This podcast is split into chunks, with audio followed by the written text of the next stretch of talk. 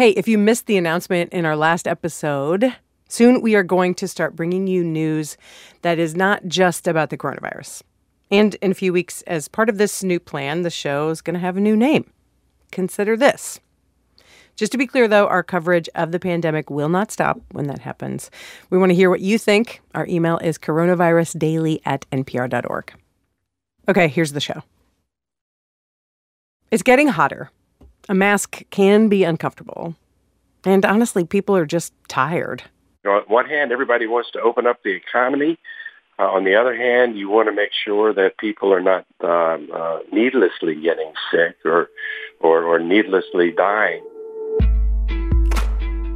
In Austin, Texas, Mayor Steve Adler is dealing with a surge of new cases and hospitalizations, and he wants to require people to wear masks.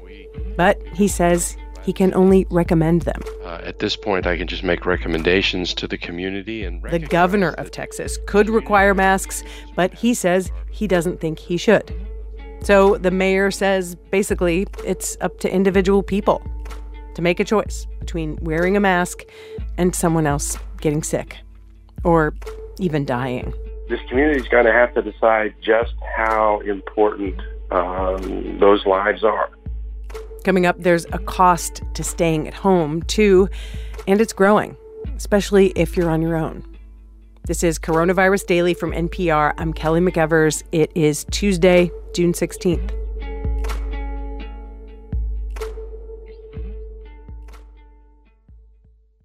A colleague of ours here at NPR, producer Ashley Westerman, recently went to visit her grandpa. Here we are, the Western Kentucky Veterans Center. Paul Westerman is 100 years old. He served in World War II.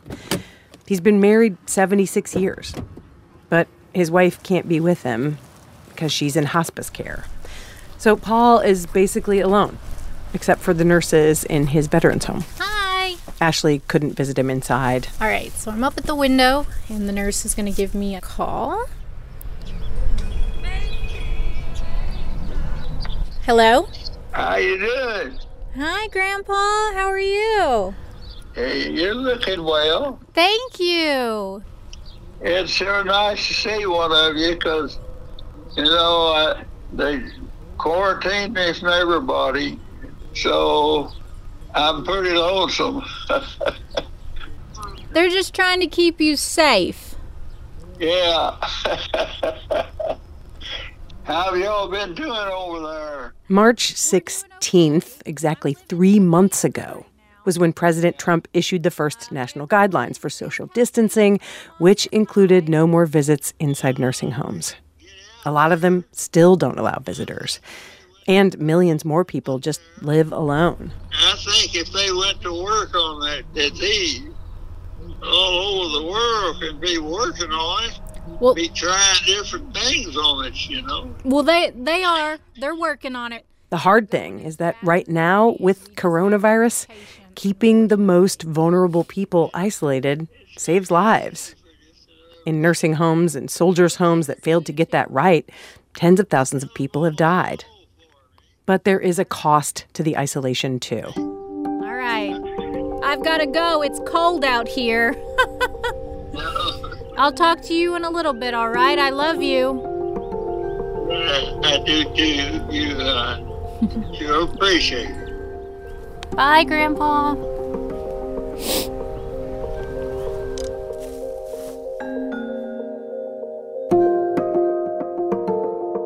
Julianne Holt Lunstad at Brigham Young University studies how social connections affect our health. She told Morning Edition host Steve Inskeep that isolation can affect your heart rate, your blood pressure, your stress levels, even your immune system.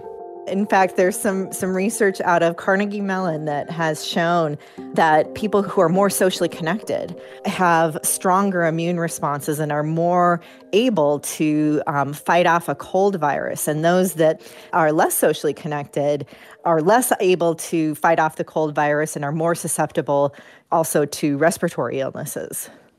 You know, once in a while I read an account of someone who lived alone for a while and they will comment on the power of touch or the power of not touching anyone for a long time. Yeah, some of the classic research has shown that infants and, and young children in custodial care that lacked human contact failed to thrive and even were more likely to to die and in some of my own research, we've found that close physical contact uh, has been linked to the neuropeptide oxytocin, um, which has been linked to social bonding and uh, stress regulation. Listening to you, I'm feeling like you're describing human contact almost like a vitamin or an aspect of the diet. You know, if you're not getting a vitamin or you're not getting any protein, that probably isn't a problem for a week or maybe even a month, but after a while it becomes a real problem.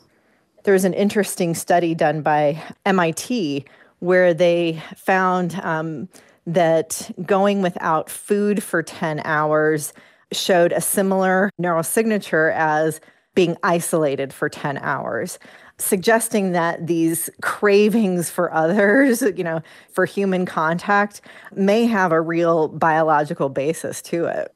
Can social isolation actually kill you? Absolutely. We have good data that it increases our risk of earlier death from all causes. And the overall magnitude of this effect on, on mortality is comparable with the risk associated with obesity and exceeds that of physical inactivity um, and even air pollution. What are some practical things that people could do to help themselves out of this situation to mitigate the harm that they're facing?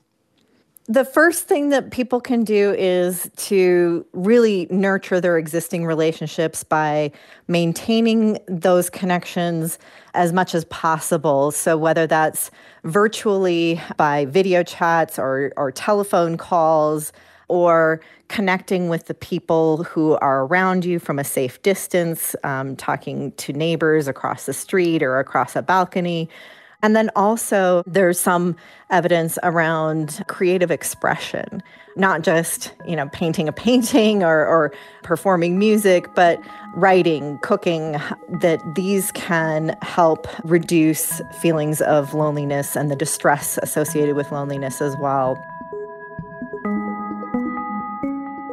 That was Julianne Holt Lunstad with Morning Edition host Steve Inskeep.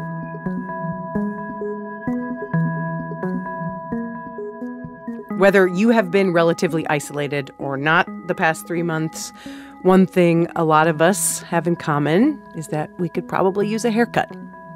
More hairstylists are going back to work despite the risks. NPR correspondent Chris Arnold, who is based in Boston, went to see what that's like. When you're a man of a certain age, not getting a haircut for a few months, the, the thinning hair on top starts wisping around, the sides stick out all crazy. It is not a good look. And it seemed kind of beyond the help of like a YouTube haircut video.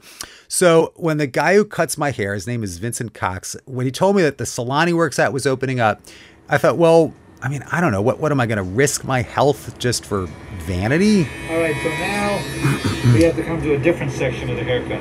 Okay. Yeah, I couldn't take it. I broke down and I booked an appointment. Vincent is having me hold my mask in place but move that ear loop so he can cut behind my ear. Put your left hand over your face. Okay. The salon actually has an outdoor back patio, so Vincent's cutting my hair out there because it seems safer. We're both wearing masks. I set up these stations outside. I brought the mirrors in from home. Vince has been cutting hair for 45 years, and he's had to improvise before.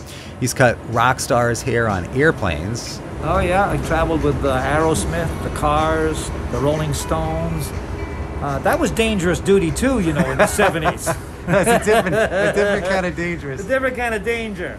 Vincent says actually he and all the other hairstylists he knows were shocked to hear that hair salons were among the first businesses opening up in Massachusetts and some other states because he says it just doesn't seem to make a lot of sense.